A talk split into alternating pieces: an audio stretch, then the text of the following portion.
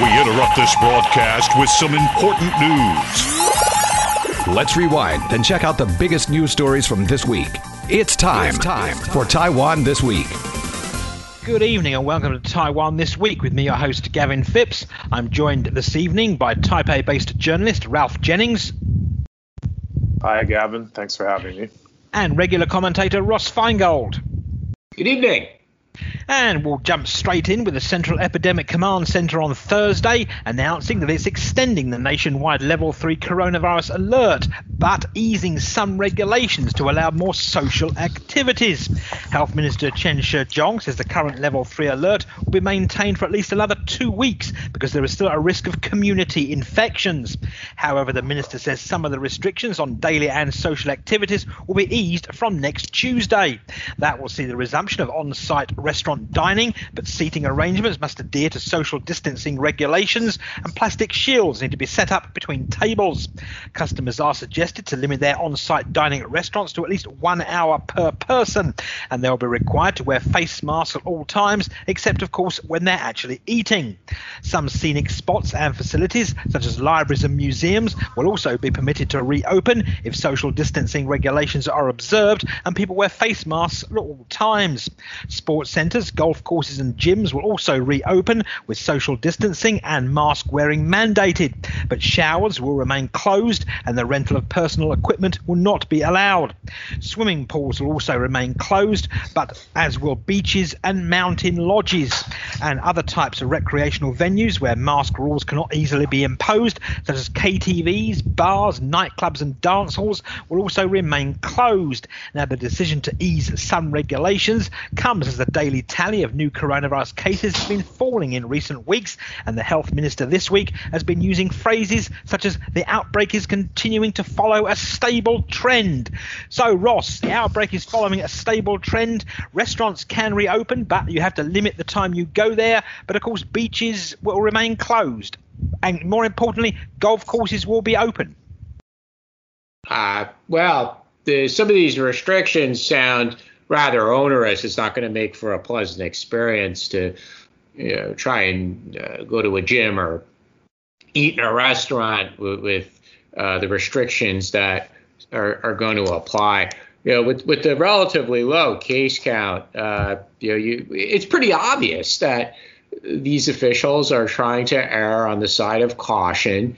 Uh, they don't want to open up all the way. Uh, even though, again, the, the low case count, I mean, it would be envious for many other places around the world that I think they would uh, allow for a, an opening up uh, without these kinds of restrictions. Uh, so, you know, uh, just like we've had to adjust to restrictions over the past you know, four or five weeks, you know, we'll see what happens with with these restrictions. But you know, on the other hand, if the case count continues to drop, then they might have to do away with these restrictions even after a couple of weeks as well, uh, unless they plan to keep them longer, uh, even with a low case count, and try and make this semi-permanent, which I, I, in my opinion, I think is not justified uh, and certainly would be very frustrating. I have a suspicion that it will be semi-permanent. I believe that the caseloads now are on the border of stage three, stage two, according to the actual guidelines that they came out with back in early May. Uh, there was the one, two, three, four stages, and I think that we're if we're not in the two ter- territory now, we're very close to it, and technically they should be knocking things back to that level.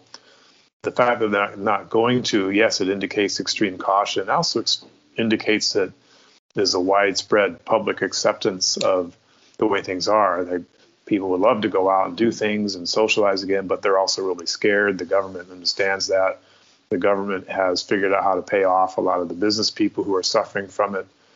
And um, there's not really that much, perhaps, organic demand um, for libraries and dining out and such things.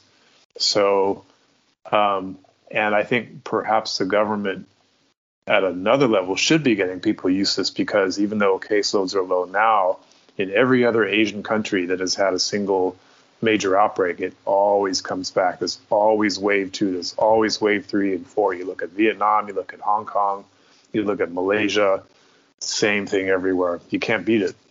Well, of course, there's also serious political calculations here. One, they don't want to get it wrong and, and have political risks, so that, that, that's why they, are on the side of caution. But also, there's this issue of the referendums, which have been delayed uh, until later in the year. But uh, keeping these restrictions in place obviously makes it more difficult for the referendum organizers to uh, make their case to the public to support these referendums that the government disagrees with. Not, not, not that I'm hinting there's a political conspiracy here, Gavin. No, I think the more important thing is we don't all get sick and possibly die. But in a more serious note, Ross, I mean, do you see restaurants suddenly having an influx of on-site diners, or do you think that people will be erring on the side of caution and maybe still getting takeouts from their favourite joints? I think people will try this out. Uh, again, it's, it's going to be frustrating. I think for a lot, a lot of diners, it's not. It's not going to be for everyone. Uh, I, I wouldn't find it enjoyable to you know, have a big plastic partition and be rushed rushed out of the restaurant quickly. Uh, so, but uh, yeah, I, th- I, think people are going to try it. Uh, you know, certainly younger people uh, might be more willing to try it. Uh, that's understandable than maybe older folks. Uh, so I think we'll see restaurants offering it. Uh, they won't get the regular foot traffic, uh, so it, will be a mix.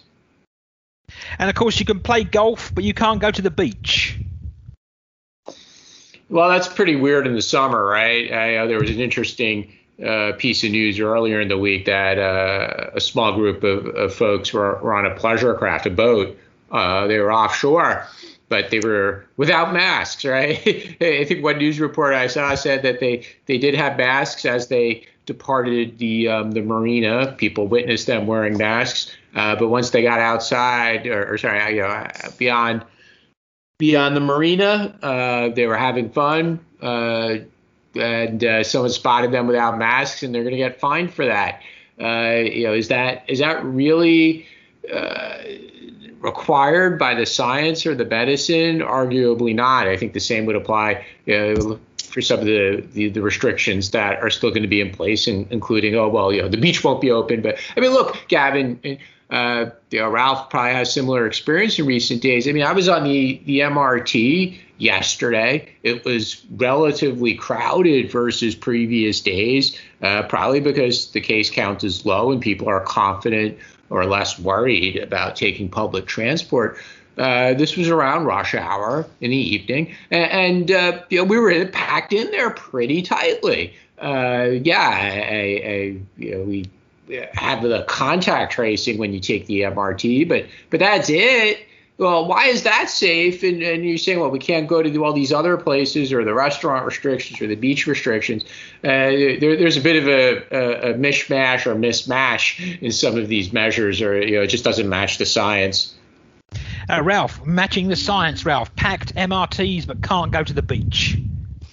I think the government is just simply picking and choosing activities that it feels comfortable with. You look at golf; it's a it's a a staid, uh, scripted, elite sort of a sport, at least per the stereotype. And, and, then you look at beaches, it's kind of a, a dysregulated, chaotic kind of situation. Lots of young people, they could be doing anything or everything. Um, the MRT has always gotten away with things because it's considered an essential service. People have to go from place to place to place to get to work or to go shopping, so you can't really shut that down. Although they could cut back the number of trains. Although if they did that, then people would pack on the remaining trains. So I think it comes down to what's essential and what the government is really comfortable with. I mean, will you be going to a restaurant though, Ralph, in the coming couple of weeks? Uh, no, I'm going to be on the road for the couple coming weeks, but I, otherwise I would. Yeah, I like going out. Um, you know, it's it's a good way to socialize. You know, I've, I've had people over at my flat, but then we're limited to five people. Some people feel a little skittish about it because you know they don't normally go to people's homes and they worry about if they're going to contaminate you, if you're going to contaminate them. So the restaurant still feels like a better meeting place. Even with plastic dividers and sort of you got to rush out the restaurant really quickly. Yeah, a lot of places have a 90 minute limit anyway, so cut me down to 60. I'll eat fast and get out. And Ross, any any plans to go to a restaurant? Your favorite eater in the coming weeks, or will you still be getting takeaway?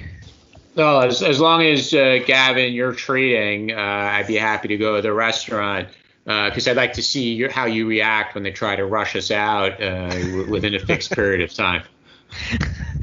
Anyway, moving on now. Another shipment of AstraZeneca coronavirus vaccine purchased directly from the British pharmaceutical company arrived in Taiwan on Wednesday. The latest batch contained 629,000 doses and arrived at Taoyuan International Airport on a China Airlines cargo flight from Bangkok. According to the Central Epidemic Command Center, AstraZeneca vaccine is packaged in multiple dose forms with each vial containing 10 doses and it has an expiration date of October the 30th. The shipment is part of a 10 million dose purchasing contract signed with AstraZeneca directly last year. Meanwhile, a shipment of 1.13 million AstraZeneca coronavirus vaccine doses donated by Japan also arrived in Taiwan on Thursday, and that's the second such donation in recent weeks. The vaccines are being reserved for people aged between 50 and 64, and for those between the ages of 18 and 64 who suffer from serious conditions that put them at risk of severe coronavirus infections. The 1.13 million vaccine doses donated by Japan Japan were developed by AstraZeneca and manufactured under license well in Japan.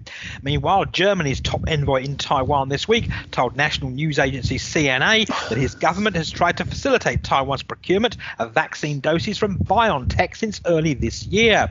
Thomas Prinz, the Director General of the German Institute in Taipei, is being cited as saying that his government intervened several times in Taiwan's negotiations with BioNTech on the procurement of coronavirus vaccine after the process stalled in January. January. Prinz says that his government contacted BioNTech and asked the company to do its best to include the deal with Taiwan's government. Now, Taiwan has to date taken delivery of about 7 million doses of AstraZeneca and Moderna vaccine from Japan and the United States, vaccine manufacturers, and via the COVAX sharing initiative.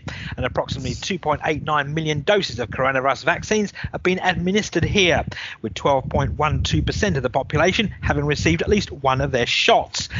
Now, President Tsai Ing-wen this week touted the government's goal of between 20 to 25% coronavirus vaccine coverage by the end of this month. Now, according to Tsai, such coverage will greatly help epidemic prevention efforts, and everyone should get vaccinated to both improve herd immunity and allow for a return to normal lives. Now, experts have said that Taiwan needs to vaccinate at least 60% of its population to achieve herd immunity and safely reopen to the outside world. And figures show that Taiwan has currently received fewer than 6 million doses of vaccines, but needs around 30 million doses to meet the experts' standards for reopening. So, Ralph, more coronavirus vaccines donated from Japan and purchased directly from AstraZeneca arrived this week. Yeah, I think that's things are moving in the right direction. I realize that May and June were really chaotic. The government took a lot of heat for not having the vaccines. And in the meantime, we had these hyped up news reports about people dying and other side effects, which can be true, but they're not usually true. So Taiwan is showing signs of really getting on the right track. Uh, 12% doesn't seem like a big number, but it's bigger than it was. And so you figure things keep moving along that that at that pace. It could be 25% at the end of July, and then it's um, you know 40 a month later, and things will happen. Um, I think ultimately, perhaps the the the only setback would be people's hesitation to do it. And I don't mean for political reasons the way it is in the States sometimes, but it's because they're afraid that the vaccine will be will cause side effects. It won't be effective. Um, or, you know, yeah, it could even kill you or something like that. So, so you'll have those holdouts, but I think eventually we'll, we'll reach that 60%. And it, it could be like the end of the year. And Ross, 60%, big number or achievable by the end of the year? Well, it's achievable if the government uh, continues to uh, receive either donations, as if Taiwan is some kind of poor uh, country, uh, or if it's able to successfully purchase. Uh, you know, you, you mentioned that some of the vaccines which arrived are the result of uh, purchases. And that takes us back to the comments from, from the German representative.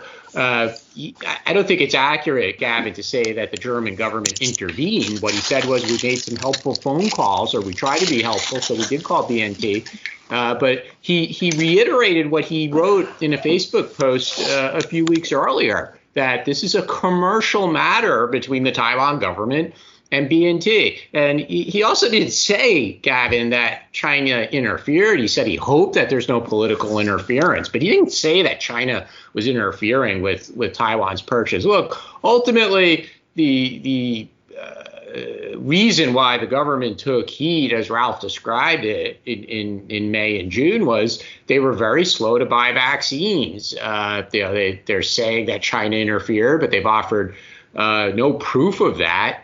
Uh, and uh, we also know that uh, the real story here, and probably what will get us to that 60% level, is the government's hope that the locally made vaccines will be uh, approved for use uh, very quickly. Uh, and that's why they were slow in purchasing. They didn't want to get stuck spending a lot of money on uh, uh, foreign manufactured vaccines, which are uh, a lot more money than the locally made product. Uh, so they, they didn't move quickly to buy. And other countries uh, did sign contracts and, and were, were able to acquire vaccines. So uh, we, we all know that's what happened. I certainly hope that journalists like Ralph will bring that to a wider audience uh, as well. Uh, but that's really still what the situation is. This hope that the locally made vaccine uh, will will really make up the balance to get us to that 60% soon.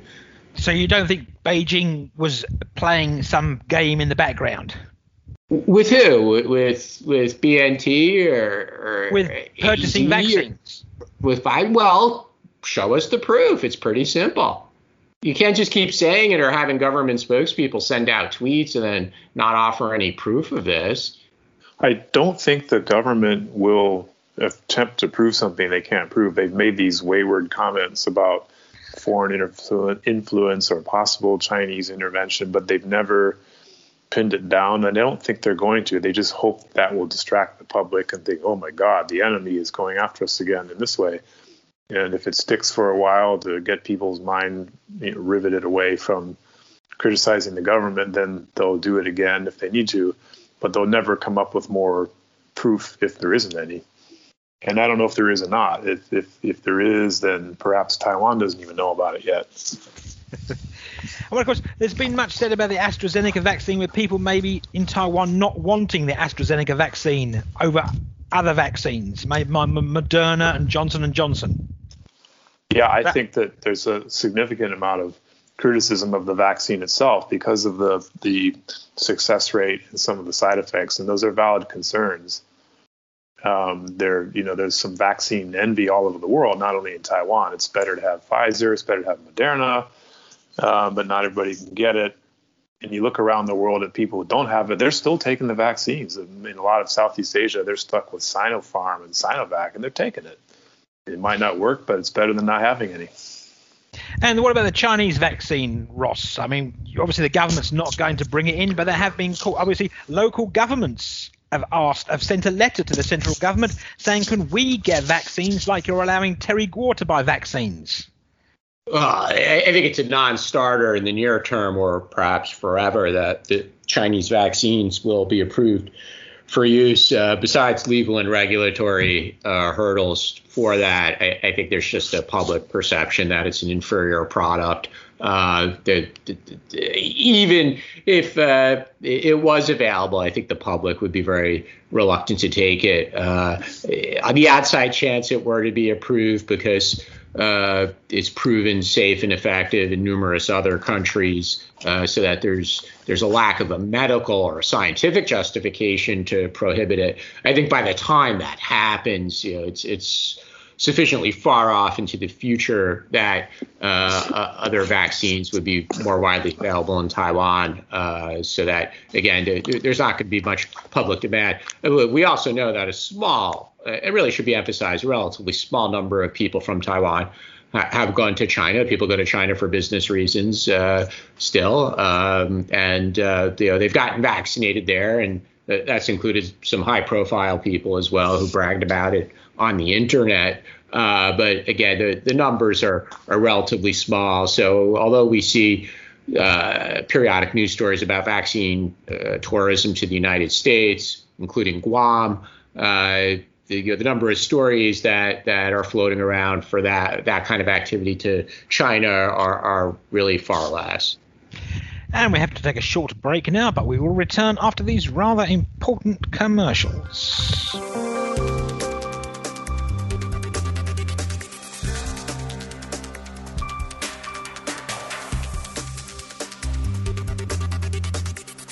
And welcome back to Taiwan this week. Now we were talking about with Ross there about people leaving the island to get vaccinated, and this week a charter plane carrying 164 passengers flew to Guam on Tuesday morning on what was the first vaccination tourism flight to the US territory from Taiwan, where coronavirus vaccines are being offered to travelers under a new program.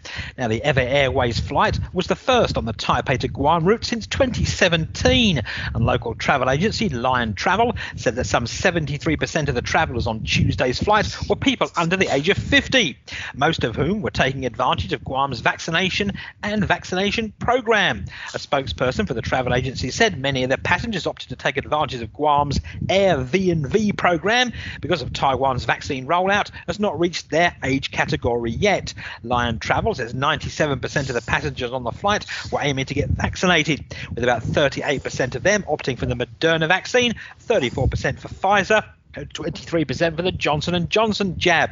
Now, according to Lion Travel, all of its five-day tour packages to Guam on July the 6th, the 10th, the 14th, and the 18th are now sold out, while a 22-day tour that begins on July the 22nd is 80% booked. And so, Ross, flying to Guam for a vaccine jab. Obviously, I, I think this will just be a short-term thing. I mean, certainly the the the cost may, puts it out of reach for a lot of people. Uh, a lot of people still have work. Young younger people obviously don't have school, uh, but whether or not their parents will let them go on their own is another issue. Uh, uh so uh, yeah, this is like another one of those things that get, that's going to get you know a momentary uh, large amount of news coverage, but I think ultimately the number of people who who do this or take this this this route are, is going to be relatively small. Uh, it's certainly not going to address uh, Taiwan's need or, or uh, you know, the, the challenges Taiwan still has to reaching that 60% uh, number. So it'll just be a momentary thing.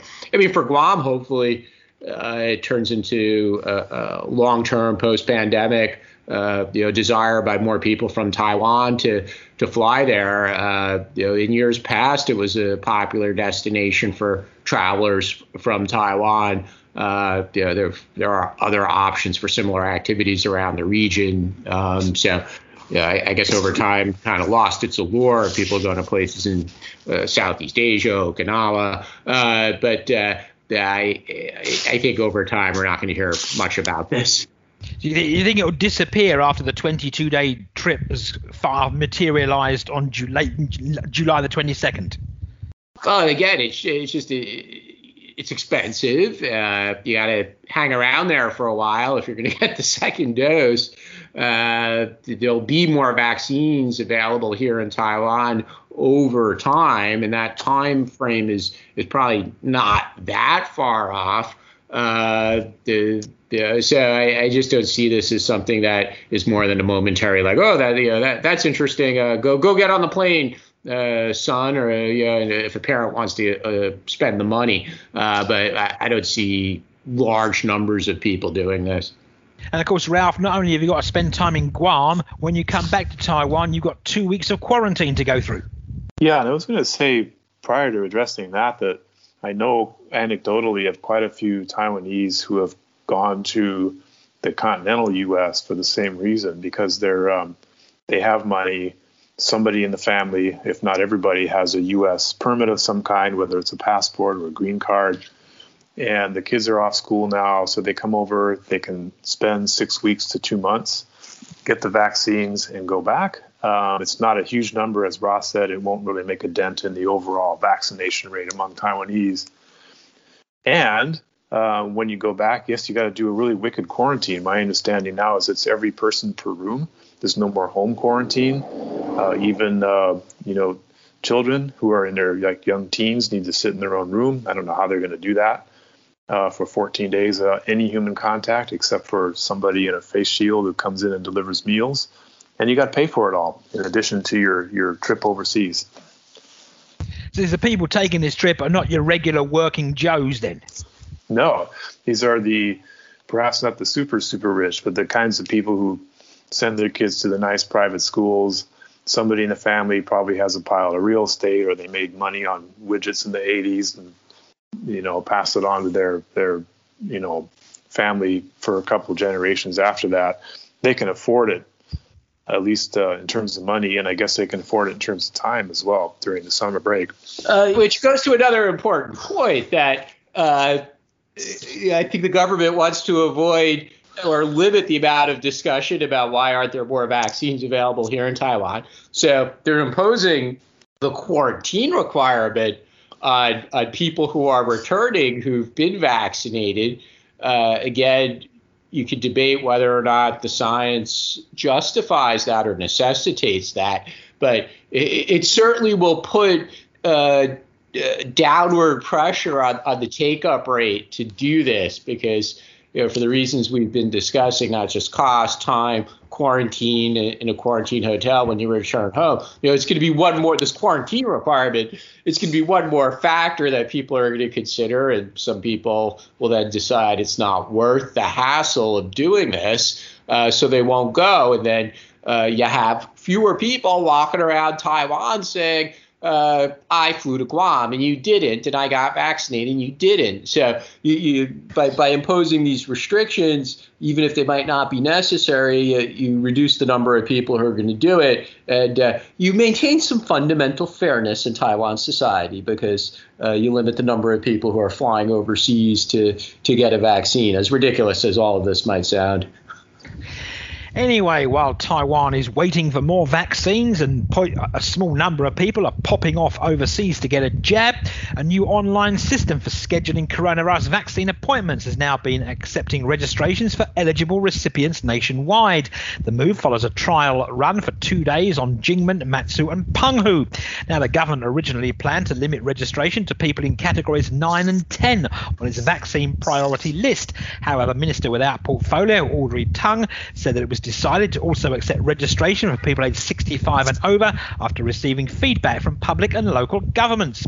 Now, according to Tang, people who register for the system meet the age requirements and are willing to receive the AstraZeneca vaccine will receive a text message next week from the government's 1922 hotline notifying them when they can make an appointment. Now, a trial of the system's appointment scheduling feature is currently underway also in Jinmen, Matsu, and Penghu for people who already completed their registration process.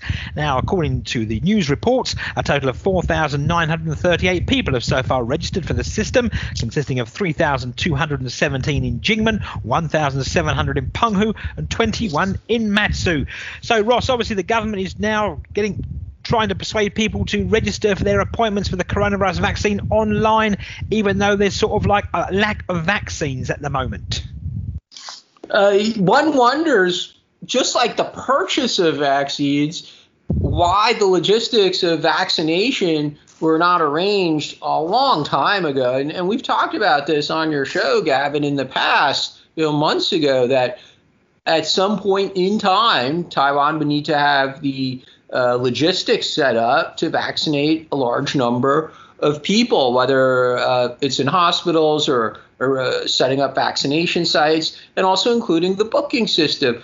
It, it, it just boggles the mind that whether it's a municipal government, a city government, county government, or the central government, that they're they're scrambling to put this together now that they're testing it, uh, fixing it, you know, dealing with some, some of the, the kinks. That's not just the central government. There were some local government uh, appointment booking systems that didn't go down so well with the public for a variety of, of reasons that it you know, wasn't user friendly or it's difficult for older folks uh, who might not be that that tech savvy to use these things. They had to run to their their local uh, borough chief, the lizhang, uh, for help. So you know, there's been some coverage about that. Uh, so you know, I'm not going to get excited about uh, an online booking system being created as if it was, you know, it's some kind of you know action that saves us from COVID 19 in Taiwan. I mean, it's just a booking system.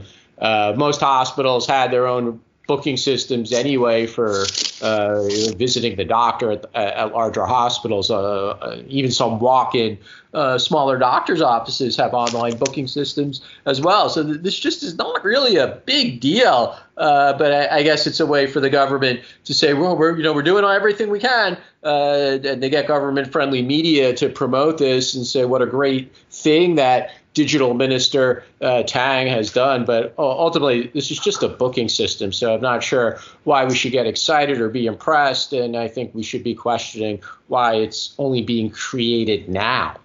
So, Ralph, do you think the booking system comes a bit late?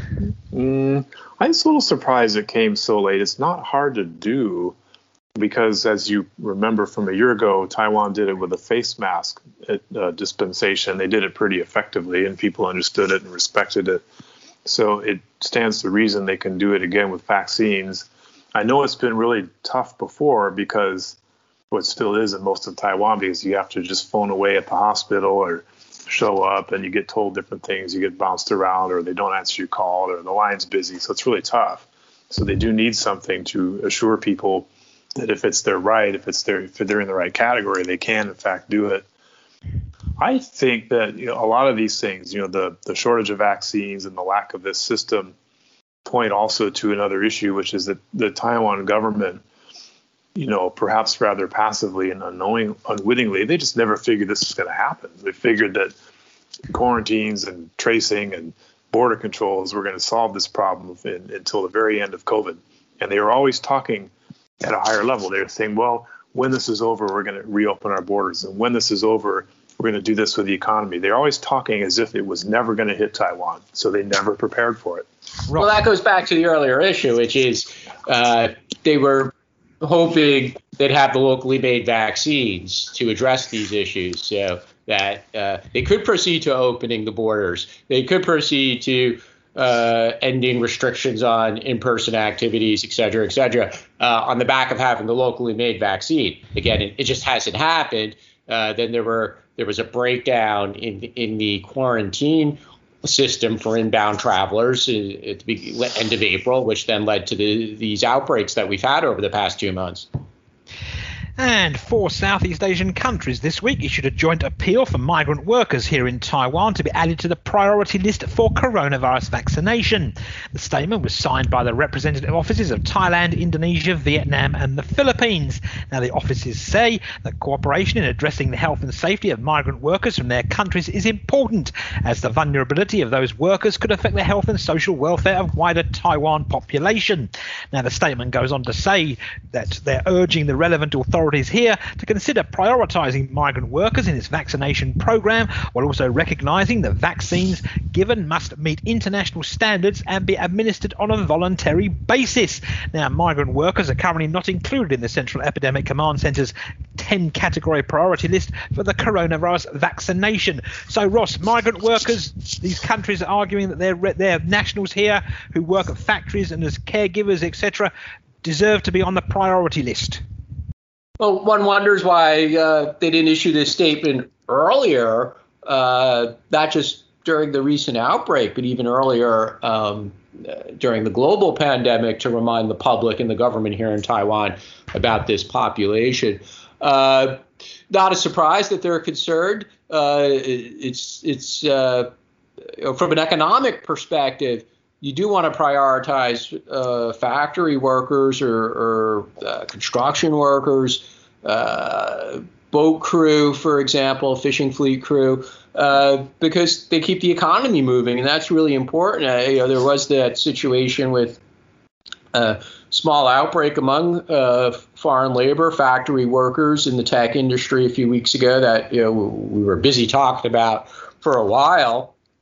so uh, whether just from, from basic decency or from an economic perspective, or and of course from the uh, you know wider community health perspective, uh, you wouldn't want to deprioritize these populations. I mean, you wouldn't want to make them uh, less eligible than the three of us uh, simply because they're foreign labor. I mean, that, that would be rather inhumane. Uh, and again, uh, whether because they, they keep the economy moving, they take care of sick or older folks, if, if for uh, uh, people who are uh, home health care attendants. Uh, there might be some justification for prioritizing uh, these populations, uh, but I'm not optimistic that's going to happen. I mean, the, the government, of course, is going to feel politically the imperative is to prioritize uh, citizens and, and foreign residents like the three of us and uh, foreign labor, as unfortunately they often do. Uh, you know, they're, they're going to be deprioritized. I'm not sure that they really have much of a case. You figure that the jobs these migrant workers do are also done by a lot of Taiwanese who are going to be in very low categories. Um, you have Taiwanese doing, you know, plenty of medical care. You have Taiwanese doing factory work um, you know, a lot of these jobs, obviously, they're, you know, the migrants are required because they there aren't enough Taiwanese in the labor force for that those types of work. But if you extend to the work, the migrant laborers, you have to extend to the the locals who are doing the same kind of jobs.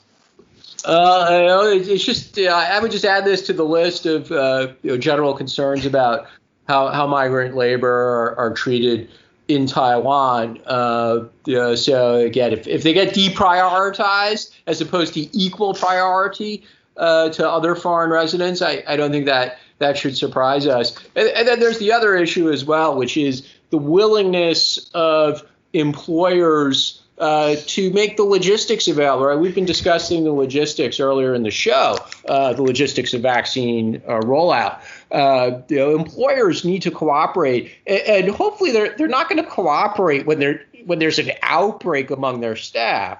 Right? Hopefully they'll cooperate in a way that's proactive and facilitates uh, their staff getting vaccines as soon as possible, of course, or as soon as it's available. Uh, but but know, employers also need to be willing to take their staff, make it easy for their staff to go to wherever uh, the vaccine will be administered. I, I think uh, that, that's going to be a problem, whether it's just the the individual family that, that needs to make a few hours available for their home health care attendant to go to to a hospital, uh, or it's the factory where they're going to have to arrange the work shifts so that large number of factory staff could can uh, go get their their vaccination. And you also have this other comment in the joint statement, Ross, that basically said the vaccines must must meet international standards and be administered on a voluntary basis. Well, there's two issues there. Of course, Taiwan's vaccines at the moment don't actually meet international standards, and there's questions whether, if they're released in Taiwan sooner rather than later, will they meet international standards? And of course, then there's the voluntary basis bit. So, I mean, if you're if your migrant worker doesn't want to be vaccinated, what do you do? Do you fire? You axe? Do you send the volu- the migrant worker home? Well, uh, we've been talking about this issue with the Taiwan government, hoping that the locally made vaccine would, would be available. Uh, they could use it for the local population. And when I say local population, I mean very broadly. So uh, citizens, foreign residents like the three of us, foreign uh, blue collar labor or home health care labor as well. Uh, so uh, the the the uh, foreign offices, you know, they, they see what's going on.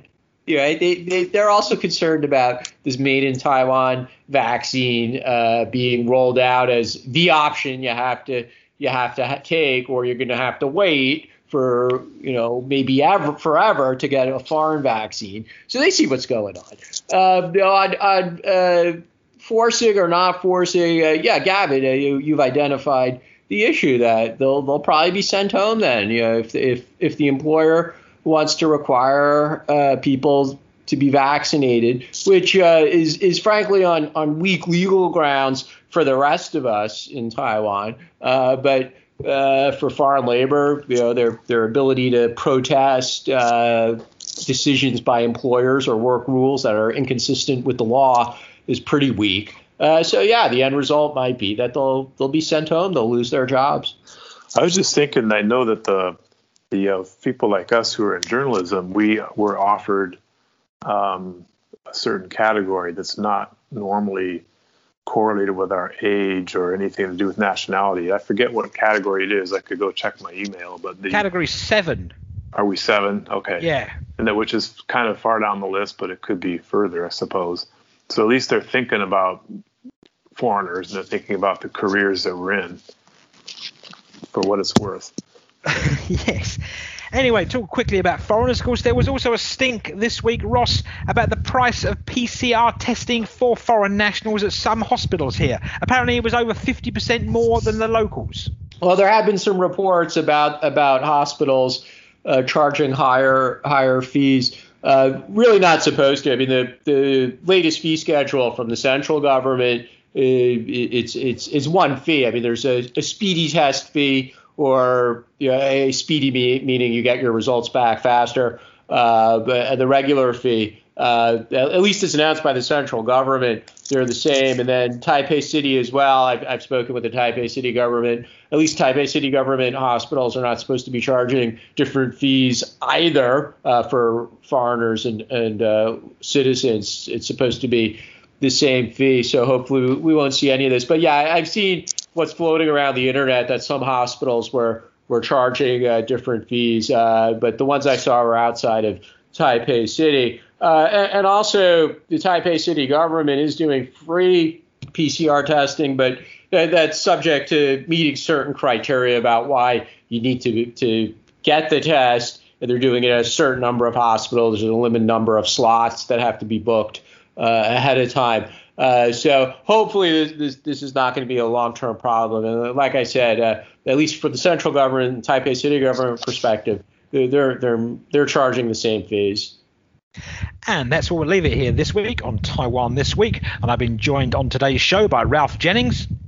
Thanks, Gavin. Always a pleasure. And by, and by Ross Feingold. Have a great weekend. And thanks for tuning in to this week's edition of Taiwan This Week here on ICRT with me, Gavin Phipps. And don't forget to check out Taiwan This Week podcast on your favorite podcast app where you can get access to all our previous shows. Tune in again next Friday evening at 9 for another informative look at the top stories of the week with Taiwan This Week. And don't forget to also check out our podcast on our website, icrt.com.tw. Now keep it here for more music and news only on ICRT FM 100.